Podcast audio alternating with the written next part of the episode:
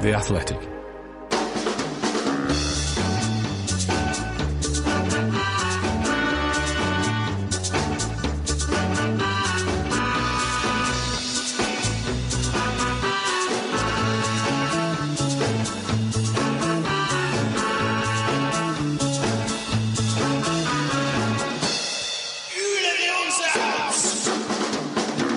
Hello, and welcome to From the Rookery End. My name is John, uh, and this is the podcast all about a life following Watford Football Club, brought to you by The Athletic. We've just come out of Vicarage Road, and Watford have lost 2 0 at home to Brighton. I, I'm with uh, Colin. So I'm just looking at my phone and I'm thinking, yeah, Preston. I've, I've been there for a couple of decades. Coventry, haven't been there. They're on the they're on the way back. Stoke. So yeah, I'm, I'm looking forward to uh, this August. Uh, I, I haven't really got a lot to say, John. To be honest with you, because what is there to say?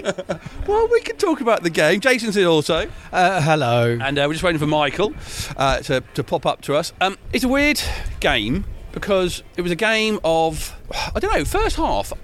How did you look at the first half, Colin? Because Jason and I were chatting, it was like we almost got away with it, we almost got through it. We looked a little bit more organised. Yes, it was a bit boring, but Yeah, it was very boring, but it was also it was worse than that. Actually, I wouldn't mind if we had were set up to defend and to not concede in the first half. If we'd done it with a bit more energy, but the, the reality was how do you energetically Well, because you defend? because you press and you close the space down in your own half. And basically, what happened was we just let them have the ball. Every player who got it in a Brighton shirt had about three or four yards around them, while we just backed off in two lines of four, and and, and, and we didn't press the ball. We didn't. So we were defending passively, if that makes any sense. We weren't defending actively, and uh, and it, and then you, you make the you give the opposition so much confidence. To them. Well, they're not pressing the ball, so right. All our game plan is gonna we can make it work because here here I am on the ball. He, my mate's next to me. I pass it to him. I move forward. I get it back. They back off. Then I move it to him over there on the right. They back off. He's now in space. He pulls it back to me in the central area. I get my shot off.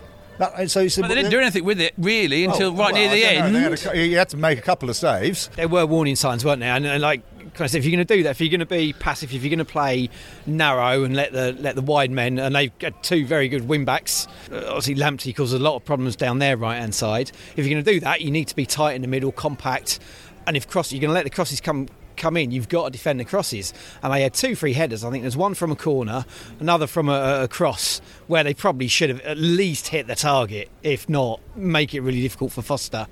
So the warning signs were there, and then yeah, it is just so frustrating that we got to within a couple of minutes of half time. And again, if you're talking about having an organised side, then what you need to do is concentrate for the full 45 plus whatever. And if you switch off just before half time and give a player that much space where he can just pick his spot and put it where the keeper ain't going to get it, yeah, you're asking for trouble, aren't you? So that's well, Hodgsonian football says that's what we would expect. Yeah, no, I think it was what we expected, but I didn't expect it to be quite as passive. Also, I- I'm not sure. I'm not sure about. Well, I I mean, is there? I don't know how much um, uh, value there is to talking about playing. Uh, Tom Cleverley as a left on the left side of a four and Kucka on the right side of a four. Neither of them play in those positions. They looked like they couldn't cope with the, the threat coming down the, the flanks. That's not their game. They don't know how to track a runner. So they looked like fish out of water. And so we had a, we had a midfield four, uh, all central midfield players, basically all in a line, and the two wider ones, as I say, Cleverley and Kucka, didn't really seem to know what they were supposed to really be doing, which is why they back off all the time. Because if you don't know what you're doing, you don't know how to step in and stop stop a player from just having all the time in the world to pass it to whoever they want. You think, well, I don't really play this position, so I'm just going to play safe. I'm going to take a step back. I'm going to take another step back. I'm going to keep the player in front of me, keep the ball in front of me. And actually, what that does is it just makes the opposition relax. And they they looked like they were passing it quickly. They were passing it accurately. They looked completely in control of the whole of the first half, and we barely got a kick. I think we had 28% possession in the first half. 28%, John, at home. I mean, where's the ambition? Where's the ambition in the side? The players look frightened. They lack confidence. They they didn't seem to know what they were supposed to be doing, particularly two, those two players out of position. Ah. I think the problem is that you, talk about the possession stats. The big problem is if you if you're going to concede possession and concede possession at home when you've got the ball, you've got to do something with it. You talk about the the ambition. even if you've got the ambition, you need to be able to make a pass. And the number of times we gave the ball away, and it started from the very first minute. And I think nerves was part of it anyway.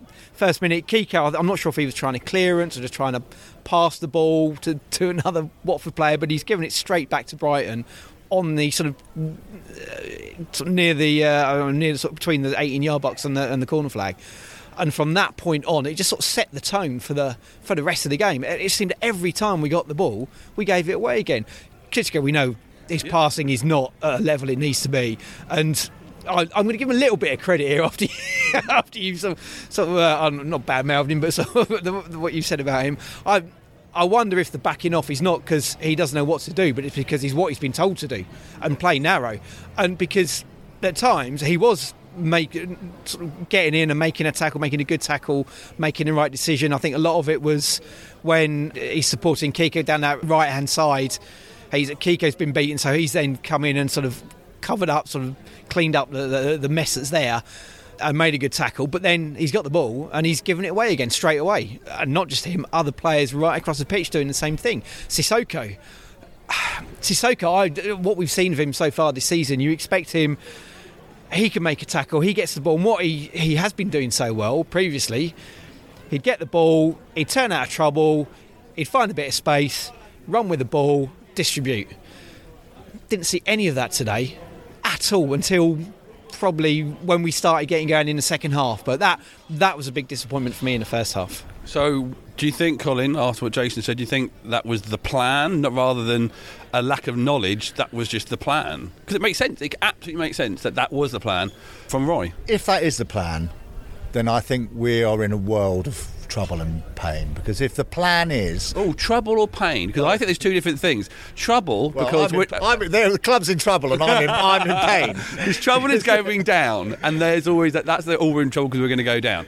And general consensus is that's probably the likelihood of it all. The pain is living through it yeah. for the next 15, 16. Hello, Michael. All right. if the plan is okay, lads, keep the ball in front of you, keep the player in front of you, don't press the ball, don't you know, let them come into our half, defend the 18-yard line from, from minute one to minute 45, and don't concede a goal. If that's the plan, then we are in a world of trouble as a club, and I'm in a world of pain as a supporter because I don't. We're at home. If we're playing City, all right, maybe, but we're playing Brighton, and I remember only only three years ago when I was when I was a young 55 year old that we were playing in the same league as Brighton. We we felt we compete we could compete with Brighton, Palace, Southampton. Yeah, and, and, uh, and, let me counter that. And um and and now I don't feel that we feel that we can that we didn't. The, if that was the plan, that's saying we can't compete with this very well drilled, very well structured, well coached team. We're going to have to sit and defend and defend and try and keep a clean sheet to the half time, and then maybe.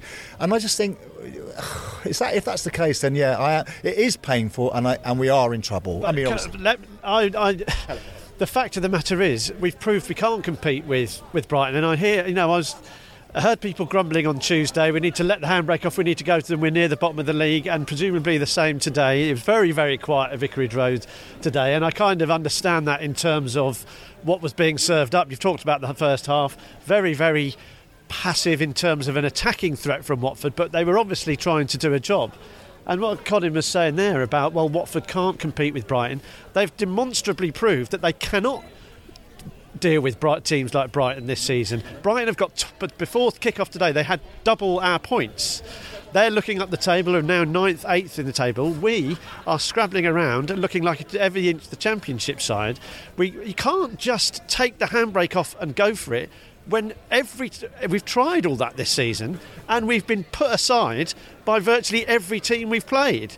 So I think it's a bit to be perfectly honest, it's a bit rich for, for, for supporters to be asking for free, free flowing, swashbuckling, go for it football when we we have we absolutely have given up the right to that, and that's not our fault as supporters. We of course want to be entertained, but the team and the club and the, the situation they're in means that they have they have not got the right to just go for it because they've had winnable games and time after time after time they've fluffed their lines. So what's had to happen is the desk has had to be completely cleared and they've had to go right. We need to start from this point because it's like basically like potty training.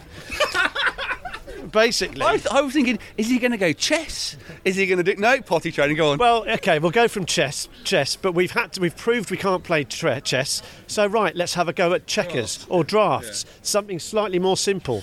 Here's an idea, lads.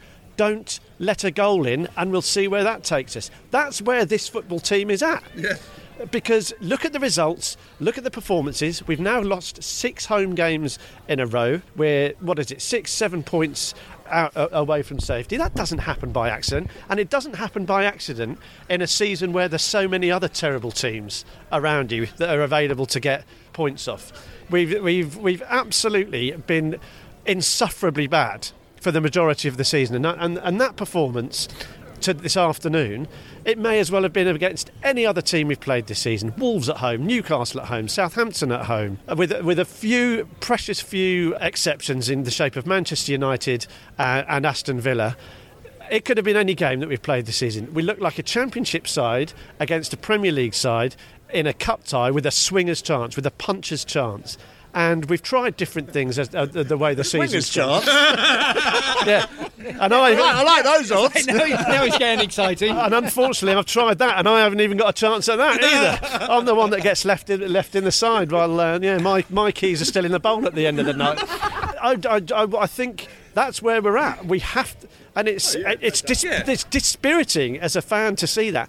But at least they're trying to do something. At least Yeah. there is Oh, they're trying yeah. to build something. They're trying to dig themselves into a situation whereby they can perhaps nick a nick a point, nick a win onto the next, nick a point, nick a win. Because we have been so bad this season, so so bad that we have no right to expect a result against anyone, whether it's Brighton, whether it's Norwich, whoever. So I think grumbling at this stage is. What have you been watching all season? Well, uh, Kelly just walked past. Kelly Somers, uh, she just walked past. She's like, big eyes, saying, "What's Mike going on about?" Just saying, Mike, I feel a bit disappointed within you because when you were on the television with her earlier, you were lovely smiles, and you come on here with your grumbling. Well, that's why we're here. That's why we do it. Jason, though, second half. The maybe not handbrake off, maybe not go go go, but he made choices to be a little bit more attacking. It sort of worked. I am a big fan of Louza. He does make his decisions. He does play his balls quickly. It pacing it up a little bit. It didn't work. And Ismaila came on as well. A Bit of rapturous round of applause for, for his achievements in Africa. It worked. It started to work. It did start. It was, it was very much like my 4-4-2 that I picked a few weeks ago, wasn't it? With, with Sarr on the right hand side and Louza uh, back in as well. And there was a difference there. I mean, we've just gone a goal down at home, so they can't afford to just sort of sit back and, and let Brighton sort of dominate the game. For the, for the next 45 minutes, so they had to do something. And probably the two that came on, I was probably more impressed by Louza than I think Sarr. Oh, Louza actually tried to make something happen. Sarr did as well, but there was a little bit of rust there, wasn't there? He was not quite.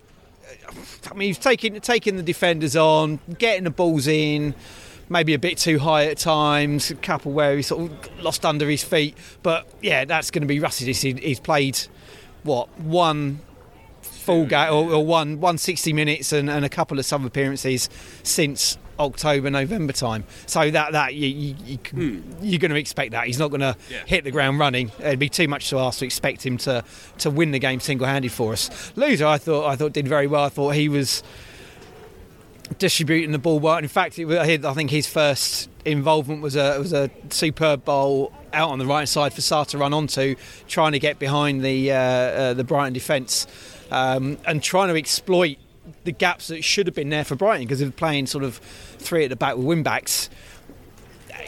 That's where that's where the gaps were. That if we wanted to dominate the game, that's where we need to be playing. But we didn't have the players on the pitch, as Colin quite rightly said. We've had got two central midfielders playing in those wide positions, and just didn't have the the, the, the, the right players to to take advantage of, of the Brighton setup. So yeah, to we started to do that. Dennis starting to play wide on the left.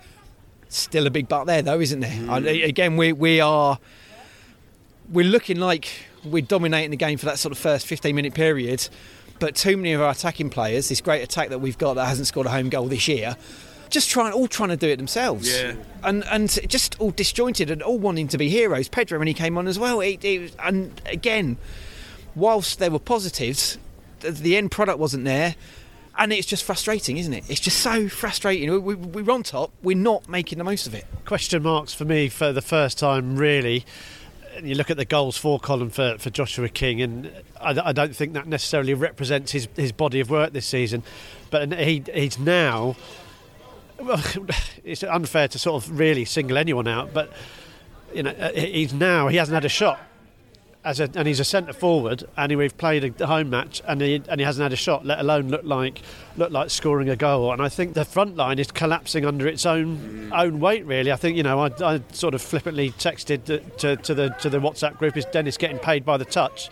Because every time he's looking to cut inside, and when he did hit the crossbar, ironically, he had a better chance to shoot before because he still Yeah. had to beat a man again and and I think a lot of that is is down to confidence, and I think a lot of it is because we just aren't scoring goals. And you know, I laugh now thinking about how often this season we've, or I certainly have. Spoken about. If we can just sort out the defence, we can go on and, and perhaps do well because we're looking good up front. And now it just looks, it, it looks like we've got a defence, a midfield, and an attack.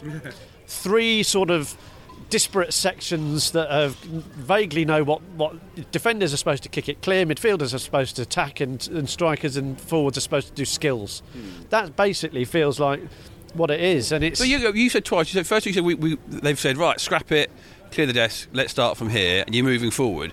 It, it feels like we're not going to have enough games to sort this out, but they are starting to slowly, bit by bit by bit, sort it out, and it isn't enough. I don't think they are sorting it out for the for the reasons I, I just said.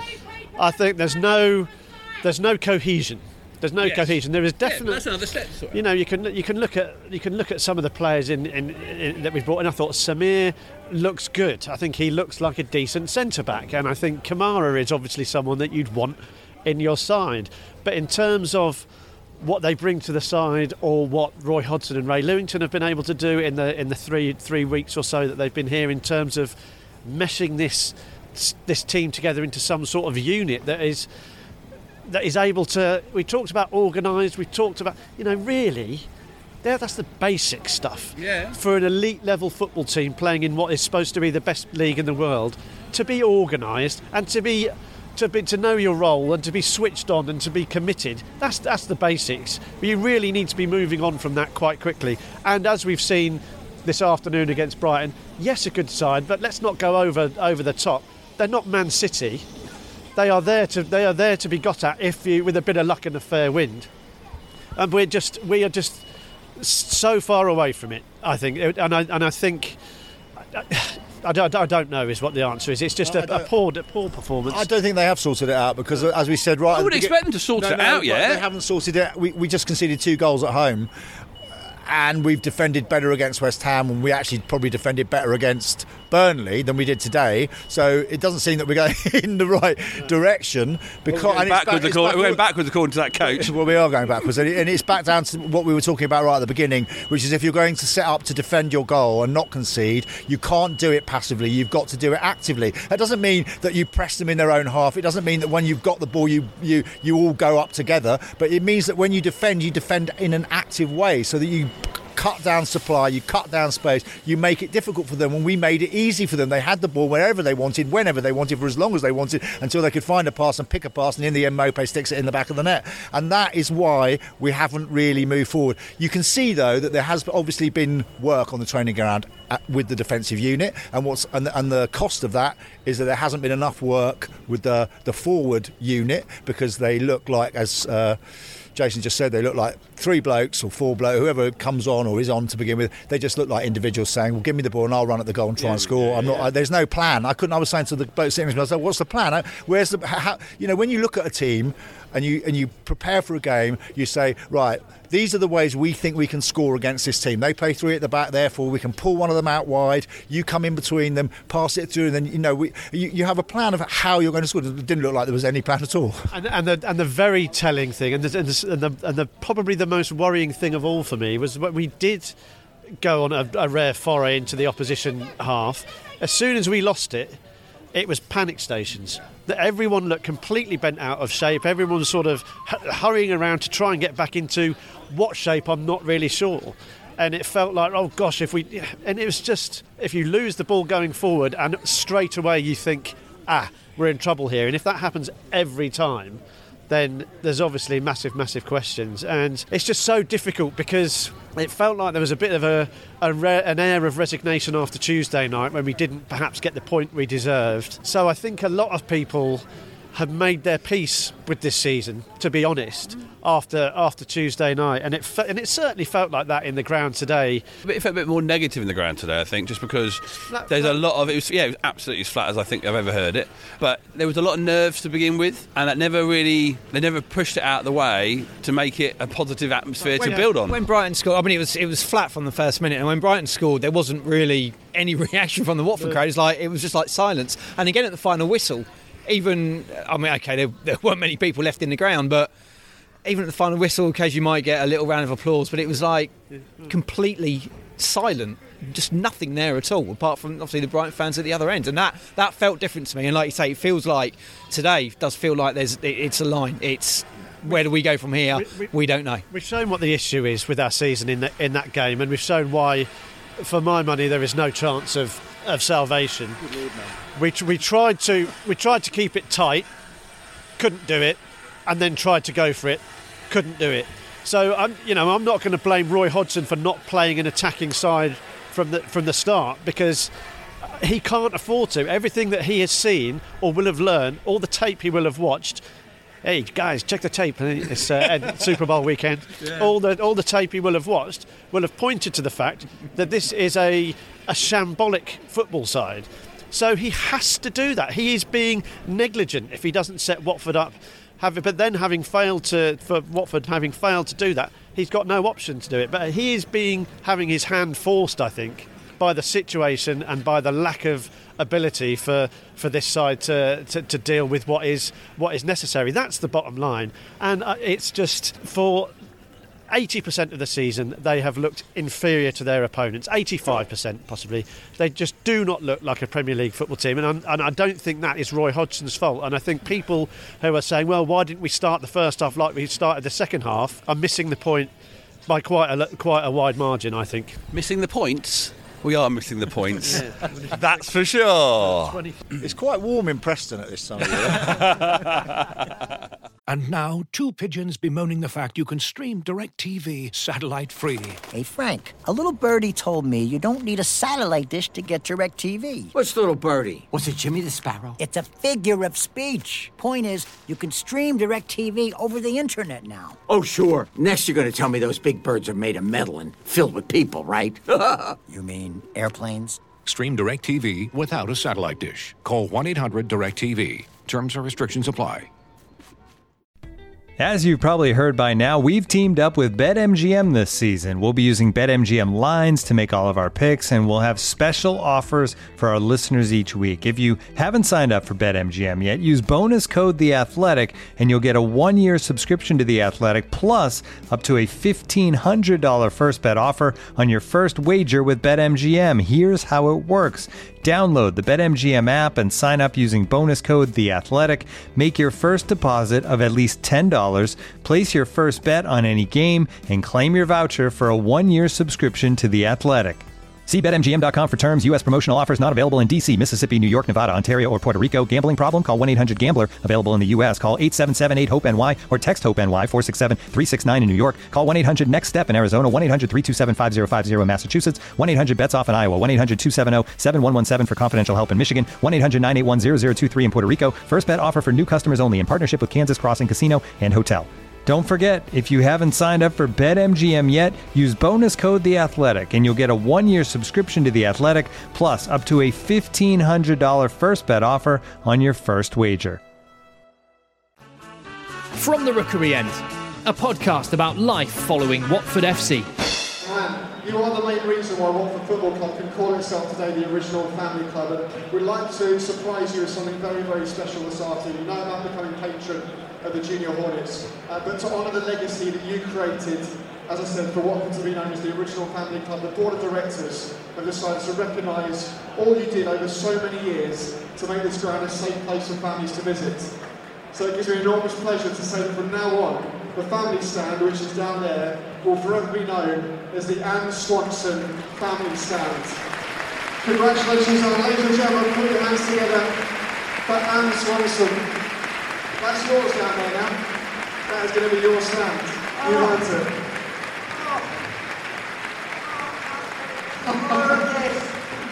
Oh, thank you, everyone. Thank you, directors. Well, you've absolutely earned it. You're an absolute legend here. As much as Elton Grove, you're responsible for this being the original family club. So thank you so much. And we look forward to welcoming you into your stand in the very near future. Ladies and gentlemen, put your hands together for Anne Swanson. Half time was a beautiful time. Yeah. Uh, the best uh, part of the whole day. Anne Swanson, who many of you probably heard the interview that we did with her, oh, God, two, three years ago now, um, when I met up with her at her house to talk through her time at the club. In fact, after I got home from the ground, I thought, hey, let's dig out that interview with Anne. And at the end of this podcast, you'll be able to listen to that full interview that I did with her. It brings to life why the club picked Anne and have named the family stand after her, and why forevermore the children and the families of Watford will be sitting in the Anne Swanson family stand. So that's coming up at the end of the podcast as a sort of tag on at the end. Well, I got an email this week saying that she was going to be the patron of the Junior Hornets, but they announced today that the family stand here at Vicarage Road will be known as the Anne Swanson Family Stand. Now, for me, that's I got a tear in my eye. I'm not going to lie to you. I do believe that out of the three stands that we have named after people, she is the third uh, most important person to Watford's history, after Graham, after Elton, uh, and her. Part of that team. She is part of that team, and what, why we're Watford fans. Her reaction was so honest and wonderful, wasn't it? Yeah, absolutely. Yeah, from where I was sat over the other side, she looked, she seemed genuinely taken aback and hugely emotional. And it's an amazing tri- tribute. Well, I'll say it's an amazing tribute. It's a fitting tribute and absolutely the right one. Everything that Tim said at, at half time about the hard work she put in. John, you'll remember only too well how she ran the ran ran the junior Hornets and ran the family section. And you have to, don't you, to get things done. You have to be have to be tough. But the reason that that was done was because of this commitment to families enjoying football, enjoying sport. And you look around at Vicarage Road today, you know, in a week where we're sort of hearing lots of stories about how misbehaviour is on the rise and, and hearing about stuff at other grounds where it's not safe to go to particular parts of the of the town. You look around Vicarage Road, and whilst you may not want to focus too much on the pitch, what's in the stands is a is a beautiful thing. It's families of all different generations coming here because they've felt safe and they feel like they're it's somewhere they're they're proud of and a part of. And that doesn't just happen. That happens because they have a vision to create that.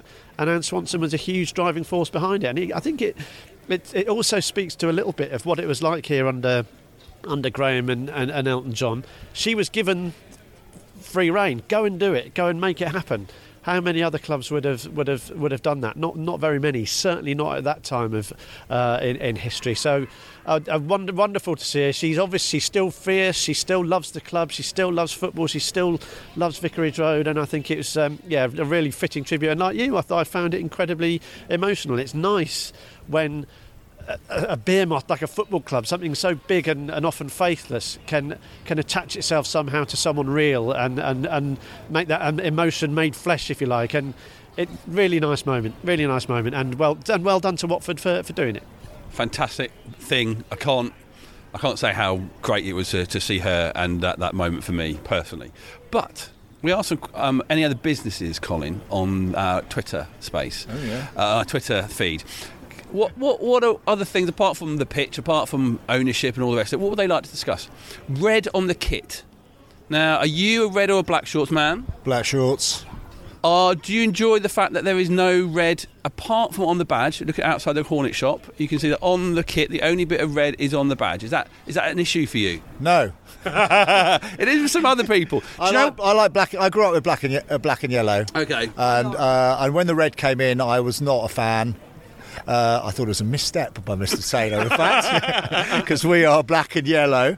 But um, uh, football's all about tradition, and it's also tied up with what, what you experience as a child. And there was some kids next to me um, who were probably coming to their one of their first uh, games. They looked like they were five or six, and they'll be used to these stripes. And they'll be, they'll be in 25 years, they'll be going, "Why are there no stripes on the shirts anymore?" When I was when I was growing up, we had stripes, and we had sunbursts, and we had this and that. So yeah, I'm not I'm not a fan of, of the red. I like the awake. I like it as an awake kit, though. I think we look fantastic fantastic in our in our in our all red strip. But yeah, keep it off the home shirt, lads. Ooh, contro. I like the, the sort of yellow black yellow combination, the yellow socks and the black shorts. I think that looks quite nice. However, I'm also sort of partial, without being too weird, to a, to a sort of three three colour kit. So Jason, Jason, I'm all about the three colours. I'm shorts, all yellow socks. no, no, no, no. So the Scotland kit, the 80s, we had like the sort of the, the dark blue shirt, white shorts, red socks, or your Man United red shirt, Yeah. white shorts, black socks, that sort of thing. So why not yellow shirt, black shorts, red socks? What do you reckon to that? I'm all about that. There was the great game, mainly because I think I remember Richarlison wearing it at Bournemouth away, um, that really early, his second game playing for us, and it just looked. But I, I, I, I do prefer the the home kits. You can look down there. You can see that you know it's not a red kit.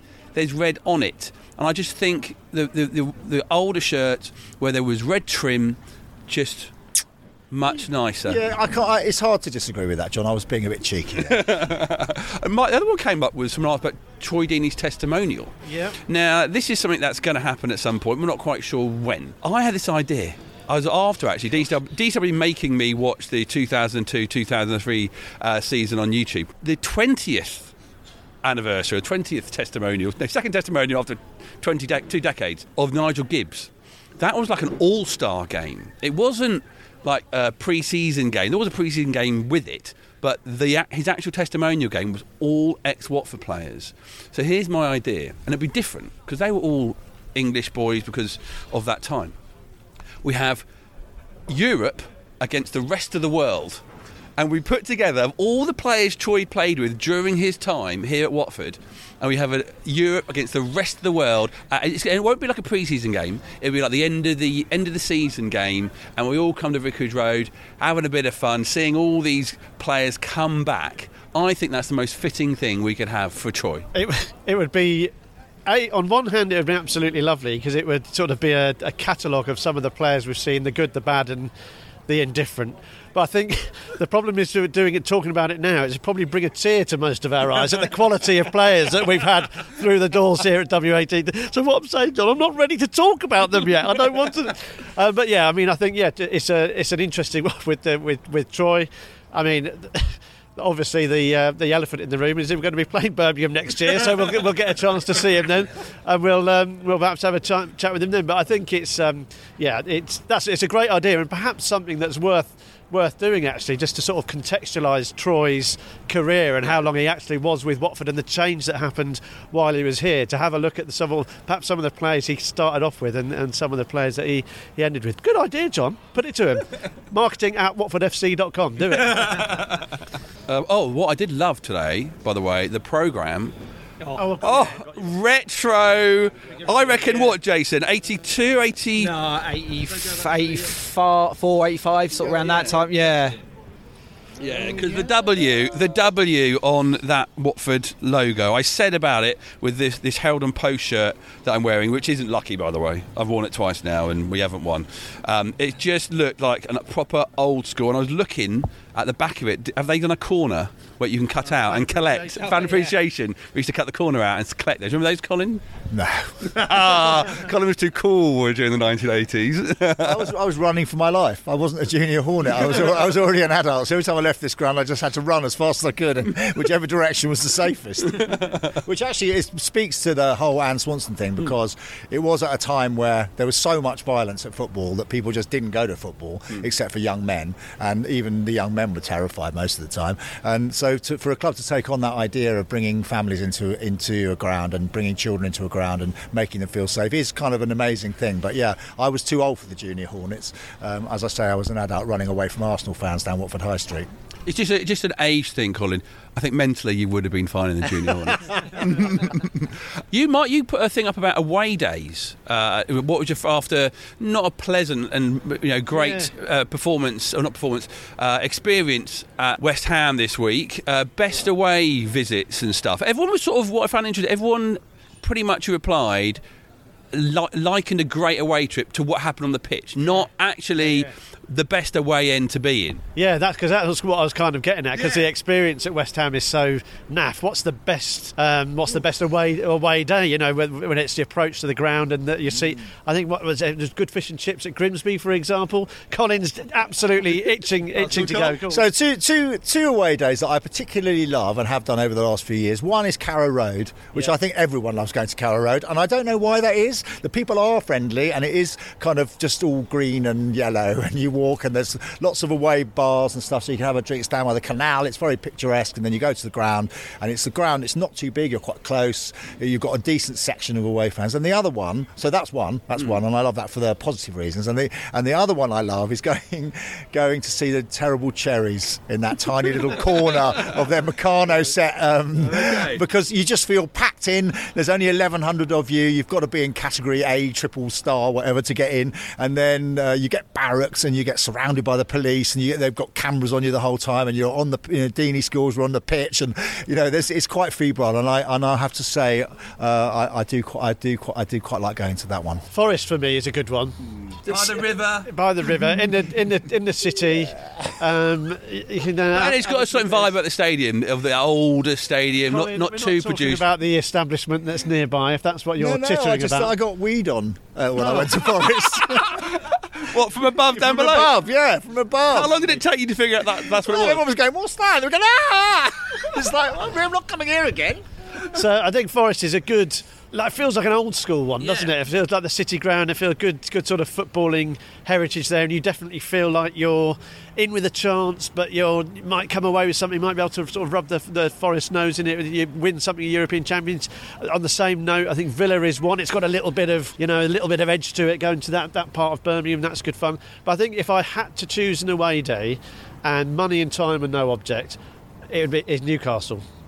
I think, as in terms of the away day, obviously the view's a bit a bit naff, but I just think day in Newcastle on match day is, is superb. If you know, everyone is black and white. It's the only show in town, the football, when when Newcastle are at home, and I just think that whole atmosphere starts building from breakfast all the way through, no matter what time kickoff is. It feels like a real footballing experience. But if, if it's the best ever away day, that, that night at, at Peterborough for me when we won 4 3, when my, my eyes nearly popped out of the side of my ears with with excitement. Watford needed to win really to keep their, their relegation uh, chance, uh, their relegation survival uh, alive. They did it 4 3, loudest I've ever been in the way, and It was, uh, that was good.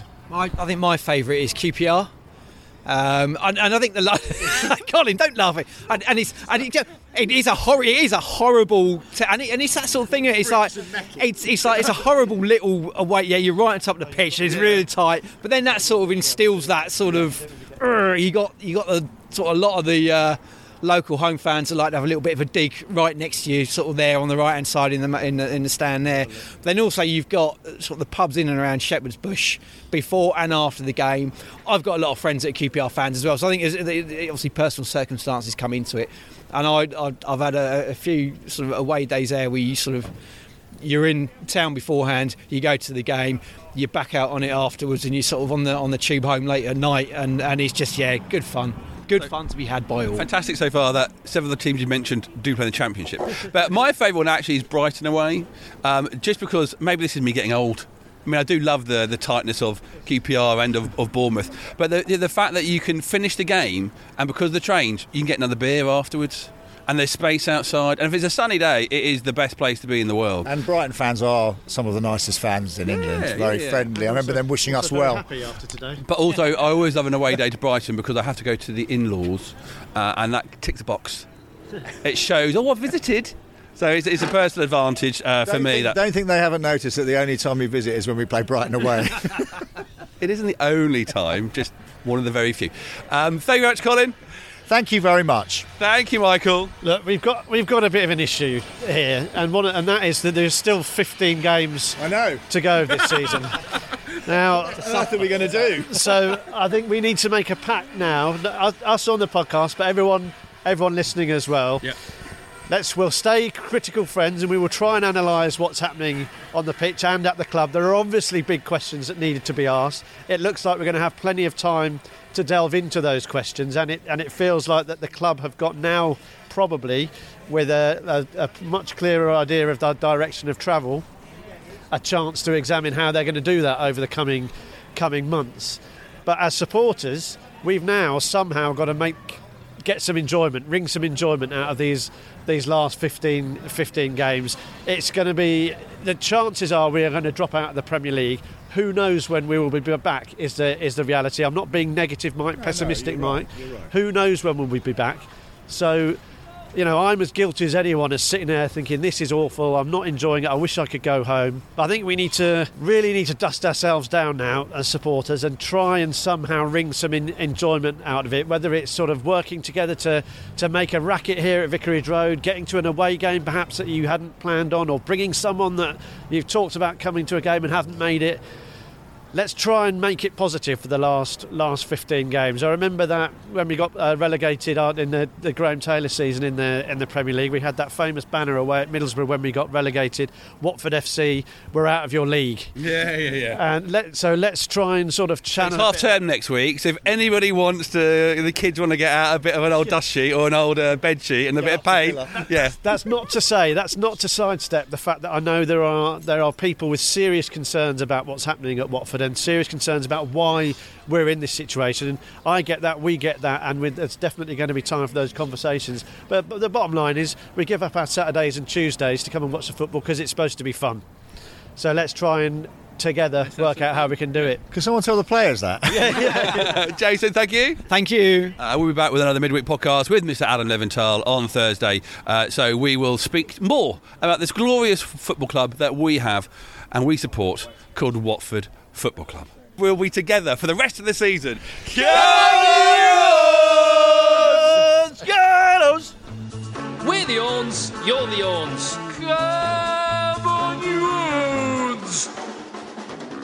So, as promised earlier, this is the interview that we did uh, on From the End with Anne Swanson. Uh, I think about four years, three, four years ago now. Um, and it was, I went to her house uh, just outside Cambridge uh, to chat to her.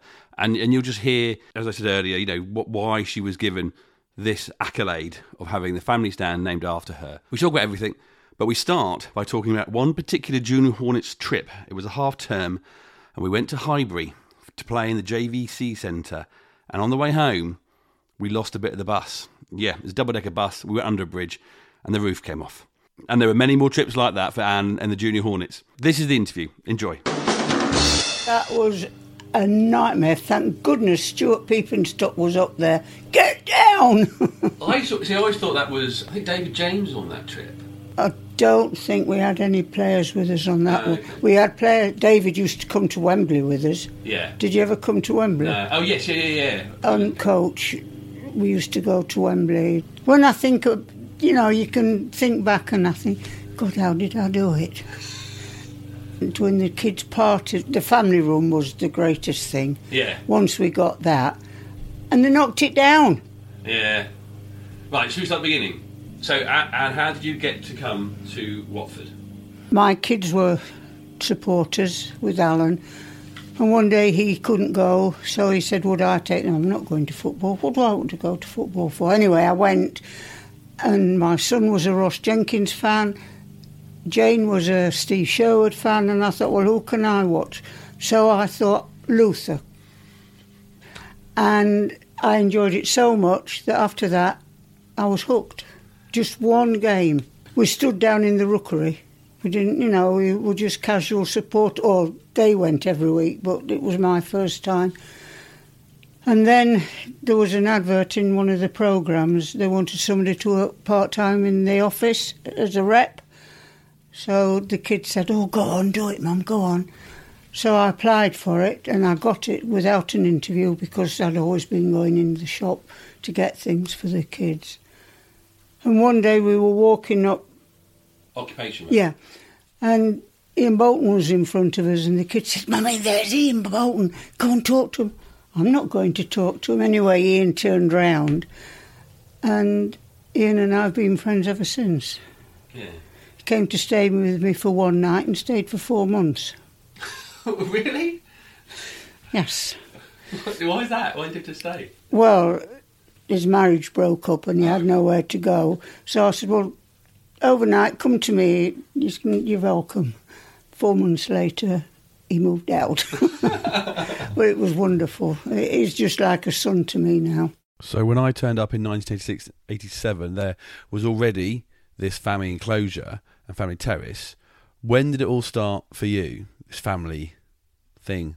I started the family enclosure with Graham, and it was his idea to encourage families to come, and they would sit there, and because it had to be a parent and a child, he said it was going to be expensive, so therefore things were cheaper. And people moaned, why did the family enclosure get this or that? And he used to say, because you've got to have at least one adult with children.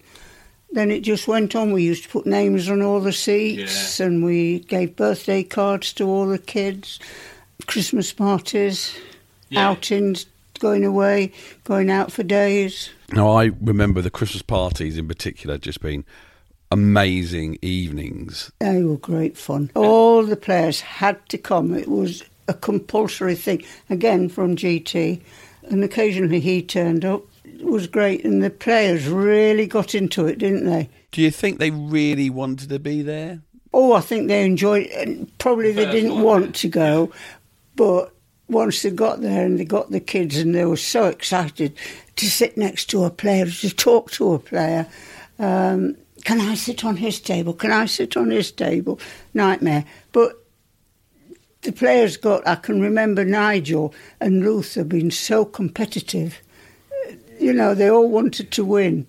Yeah, it was good. I remember going on the away trips and we went everywhere, literally everywhere, uh, especially 86, 80, 87, 88, the, the year after Graham left. It was up early, cheap, and, a, you know, a, a coach full of Kids. kids.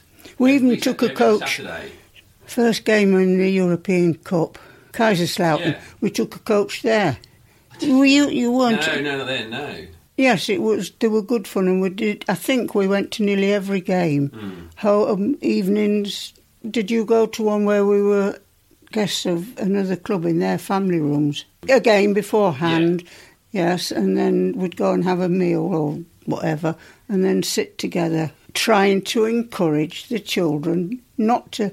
That's my team. Trying to be friendly, off the pitch as well as on the pitch. But that whole idea, the family enclosure, did it all come from Graham? It was his idea to have this stand, as I say, to encourage families. And in the end, we were full and we had waiting lists.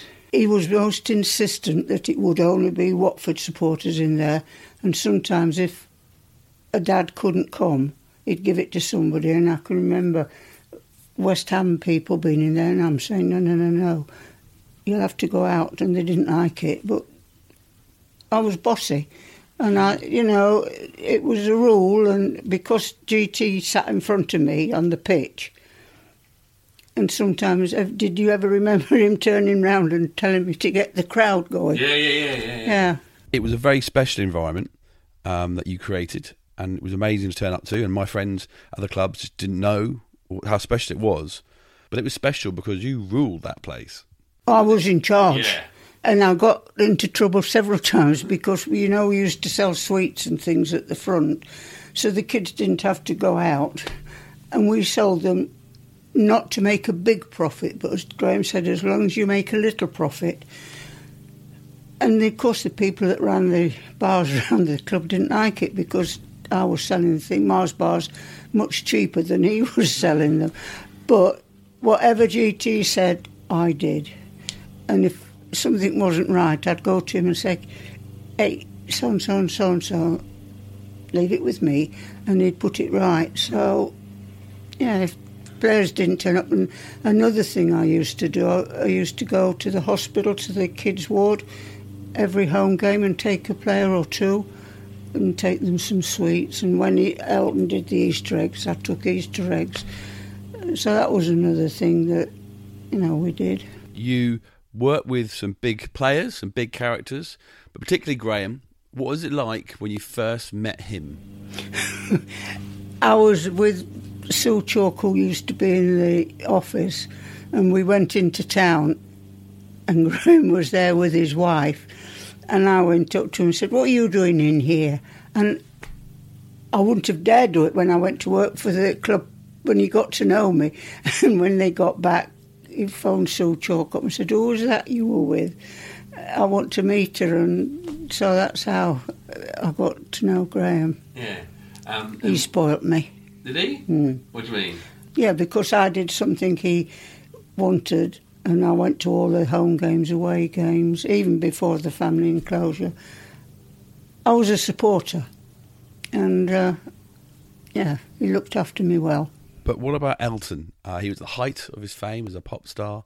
Um, did you have to deal with him much? I had to go to his house and take the papers for him to sign, for him to sell the club to Jack Petchey.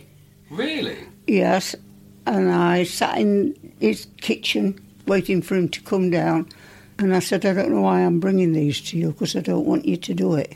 So, look, let me explain. And he explained why he was selling the club. Do you remember he had voice trouble? Yeah. And he said, if I haven't got a voice, I can't sing. If I can't sing, I don't get money. If I don't get money, I can't give it to the club. So I'm doing it for the club. Okay. I wasn't very happy. No. He came one day and gave Easter eggs out with me. We went on the pitch. He knew everything that was going on. If I was on the switchboard and he'd ring up, he was Mr. Chairman to me. And I just accepted him as the chairman. And when we went to away games, if he saw me, he'd come up and give me a hug. People to look at me, how do you know him? You know. Um, and we had the garden parties at his house every year, which was another wonderful thing. And I went to backstage. He was at Wembley, and it was on my birthday, and we'd had a do at the club. And he said, "What are you doing for your birthday?" I said, "I'm coming to your concert. Come down and have a drink with me before." And Alan and I went down, walked round. Where do you think you're going? I'm going to have a drink with Elton John. Don't be so silly. but I got there, and he was he left his, my name, you know. So we went in. John, you should have seen it. It was like a palace. Persian carpets, leather sofas. That was when he was married to Renata. But of course, you also had to deal with the players coming to Junior Hornets events. What was it like working with them? They were my boys. Luther used to call me his white mum. right.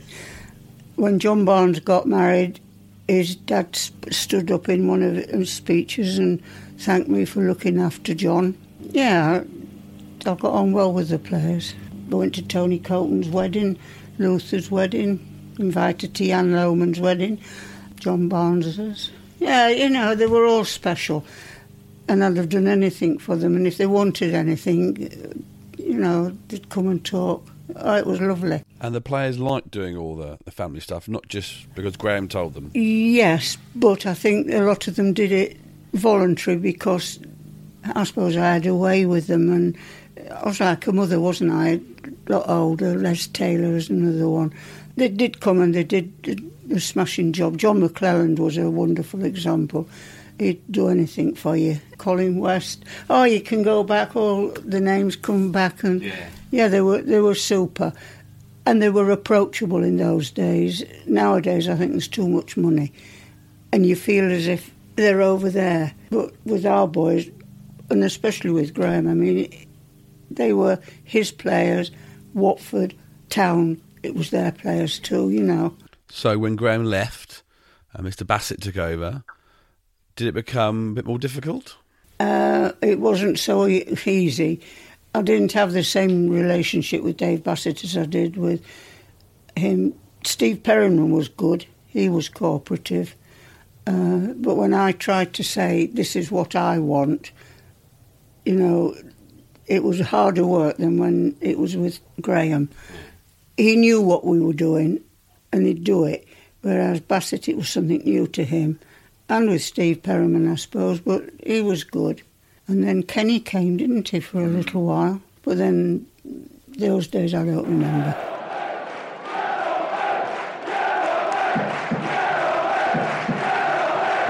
From the rookery end. When I went to Anne's house, I took with me the handbook, Watford handbook from 1987 88, one of the first ones I had. And in it were lots of pictures of everyone who worked behind the scenes, including Anne. Uh, and she looked through it so fondly of all the people she worked with. But then came to certain people, uh, important people, or people I knew, uh, I asked her, such as Tom Walley, the youth team coach under Graham and under Dave Bassett at this point. Oh, it was lovely. Oh, yeah. When it had his testimonial, I reckon every morning before eight o'clock he was on the phone. What you got to tell me? what you got to tell me? What's happening? Have you sold all those tickets? Da, da, da, da, da. But he was lovely. Also, Les Simmons, the legendary groundsman at Watford. Ah, he was a character. Oh, just he was a one-off. Oh, I mustn't tell you too much about No, that. you can tell me No, like. I can't because it, it probably not. No, he was just lovely, devoted to his ground. Oh, There you are. transferred from the Metropolitan police, yeah. Did I heck? I left the police in seventy. When you look at those people, and to- what was it like to work, you know, behind the scenes at Watford at that at that point? Well, it was the commercial department and the admin department. One lot were down by the rookery with Mr. Plumley, and we were up the top with Mike Sullivan at the time. And then Ed Cohn came, and Caroline Gillis, which she's not in here. We were two separate officers. And again, because I got on so well with Mr. Taylor, really I was just the odd one out. Nobody knew what I was doing. I used to go in, I'd always was in at just after eight, drop the kids off at school, and like you, and uh, do my junior hornets. Then I'd go off and do what I had to do, and yeah. And then, so in, you know, in there, the- all you know, it goes through to the, the players. Because there's one player back here, like I remember. I remember having a birthday party. Well, the, the family room. Yes, Now, I know that Graham ran the marathon for, for the, terrace, but How did that come about then, the family room? we got sponsors. People gave us money. Lots of the supporters donated money. Businesses. There were some very wealthy people in the family enclosure. Um, and I, I don't know how much we raised, but you know it. Mm. It was lovely. And it was hard work trying to get money. But I'd got the cheek of old Nick, come on, just give us a few bob, you know. And then we, when Steve Perryman opened it, we invited all the people that had donated to come. The kitchen was outstanding. We had a wonderful kitchen, and I think the furnishings were nice, weren't they? Yeah, Uh, the idea was that that would be used for a lot more things than it was. Because I remember like, going there on match days, but we also had the junior hornet On evenings evenings in there, yes. And then the idea was, were you there when we had the billiard table, Steve Perryman's brother? Yeah. Billiard table, tennis table. I think it was brilliant. I'm just going back to the days. Hmm. But I wasn't there long enough. I think it came too late in the in my career at Watford Yeah, must open what ninety one. About that. Yeah, Yeah, I, remember, I- I remember Graham coming back. And I left in '93. He was the England manager. He came to the mm. Junior Hornet evening as the Yeah. England manager. Jack Petchey came to one of the Junior Hornet evenings, which surprised me. I didn't think he was, but he had a method because he wanted his grandson to be a mascot, and I did the mascot. so it was lovely, John. It was just, I'm just so proud of what I achieved for the club.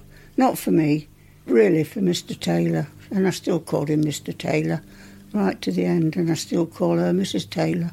Yeah. I saw her at the Newcastle game. Frita. Um, the other thing that you remember, I remember before, just before the um, family room, was uh, the Panini sticker hut. Yes, that was Bobby Moore. Was the big wig in that?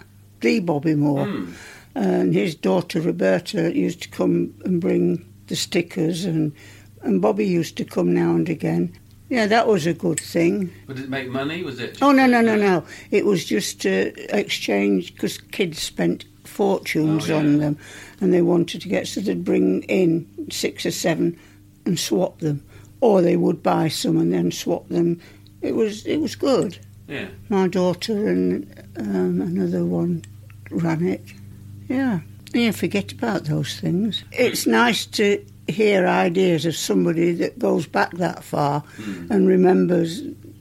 So I'm 80 now, 82, and I don't remember everything. But now you're jogging my memory, and I think, oh yes, I remember that. Yeah.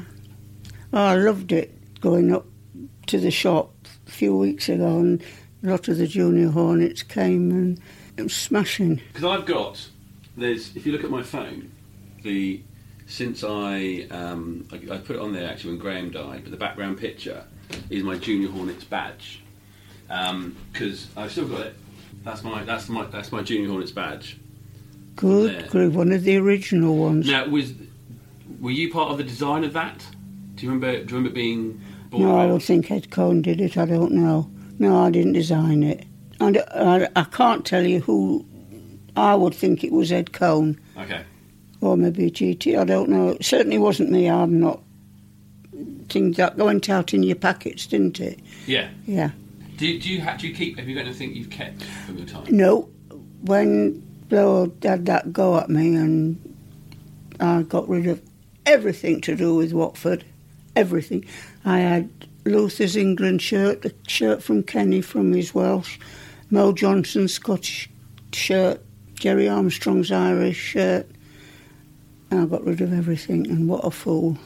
I was so hurt. So what? Ha- so to explain that. So, what, what, so when you left, what happened? Well, Blower just made it. He banned me from the ground. I wasn't allowed to go to um, Nigel Gibbs' testimonial game. Because what happened, I used to work long hours and I was only paid for, I don't know, 20 hours. Some days, I, you know, when I went to the away games, that would be a long day. And so I used to keep the time and have it off in the close season with the kids.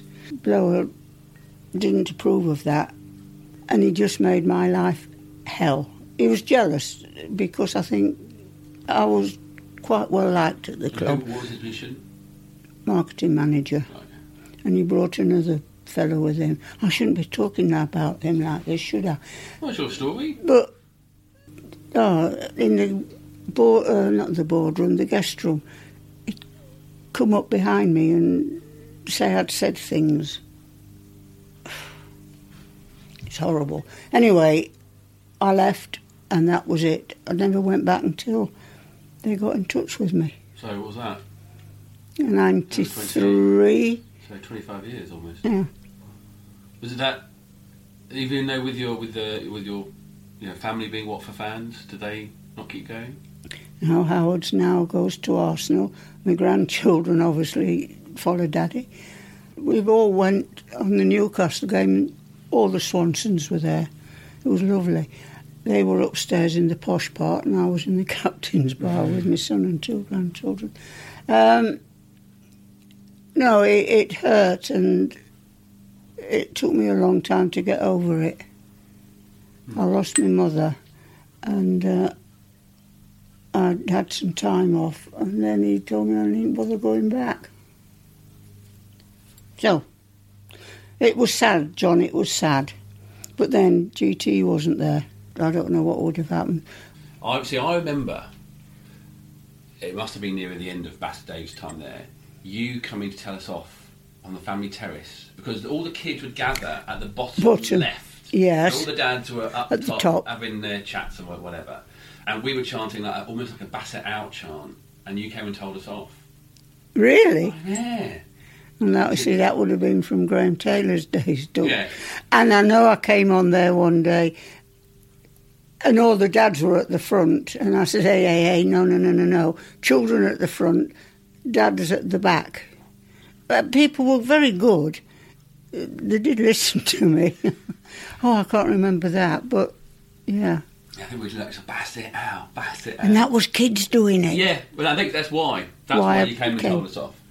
That's Um, not what we're about. Yes, I think that's pretty much what you said. Yeah, yeah, that's not what we do. And but, but how were the other clubs at that point working with you? We had our junior Hornets. We were Oh. the only ones, but we had something. We, it, it was wonderful because they kept ringing up different clubs. Can we come and see you? And can you come to us and show us what you do and tell us what you do?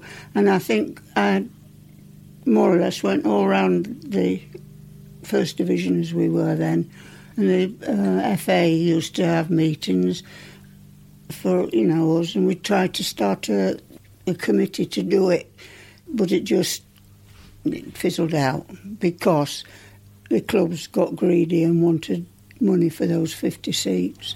But up to that, you know, even Liverpool used to, you know, we went to Liverpool. We didn't play matches with them, but they'd give us the seats, or I think we stood a lot in those days.